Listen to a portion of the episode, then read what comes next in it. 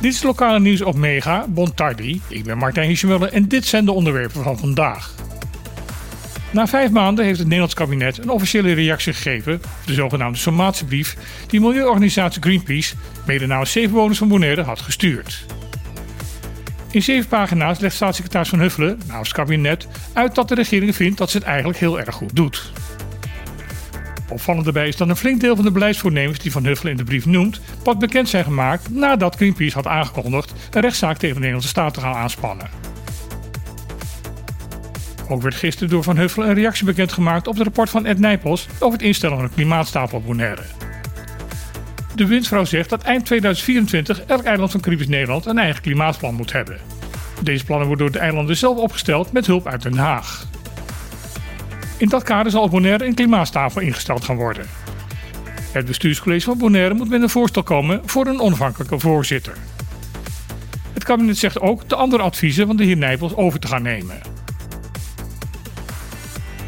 In een gezamenlijke actie van de Koninklijke Marchaussee, de douane en de politie van Bonaire is gistermiddag een man aangehouden op verdenking van de overtreding van de opium- en wapenwet BES.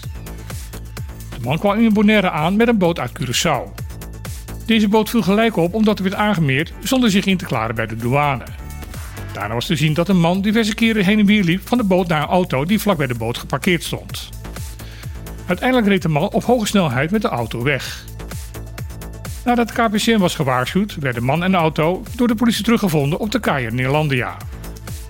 In de auto werd een zak met vermoedelijk verdovende middelen gevonden, een weegschaal, twee bivakmutsen en een wapen.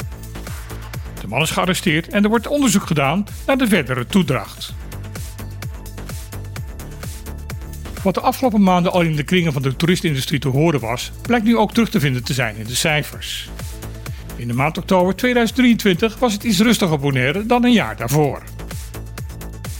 Afgelopen maand kwamen er 13.525 toeristen aan op Flamingo Airport. Dat zijn er bijna 1000 minder dan een jaar eerder. Deze trend was ook al te zien in de maand september van dit jaar. De toeristenorganisatie TCB zegt dat dit komt omdat zowel American Airlines als KLM de afgelopen maanden het aantal beschikbare vliegtuigstoelen hebben verminderd. De organisatie zegt dat de stoelcapaciteit in november weer terug zal zijn op het niveau van voorheen. Toen in 2021 op Sint Eustatius een grote 18e-eeuwse begraafplaats werd gevonden, was dat groot nieuws. Het bleek een van de grootste vondsten te zijn in zijn soort in het Caribisch gebied. Terwijl het enthousiasme van de oudheidkundige groot was, gold dat niet voor een groot gedeelte van de bevolking van Statia. Daar werd gevonden dat de onderzoekers van buiten het eiland niet respectvol genoeg omgingen met de overblijfselen van de 69 voorouders die waren gevonden. Deze kritiek zorgde er uiteindelijk voor dat de onderzoekingen op de vindplaats werden stilgelegd.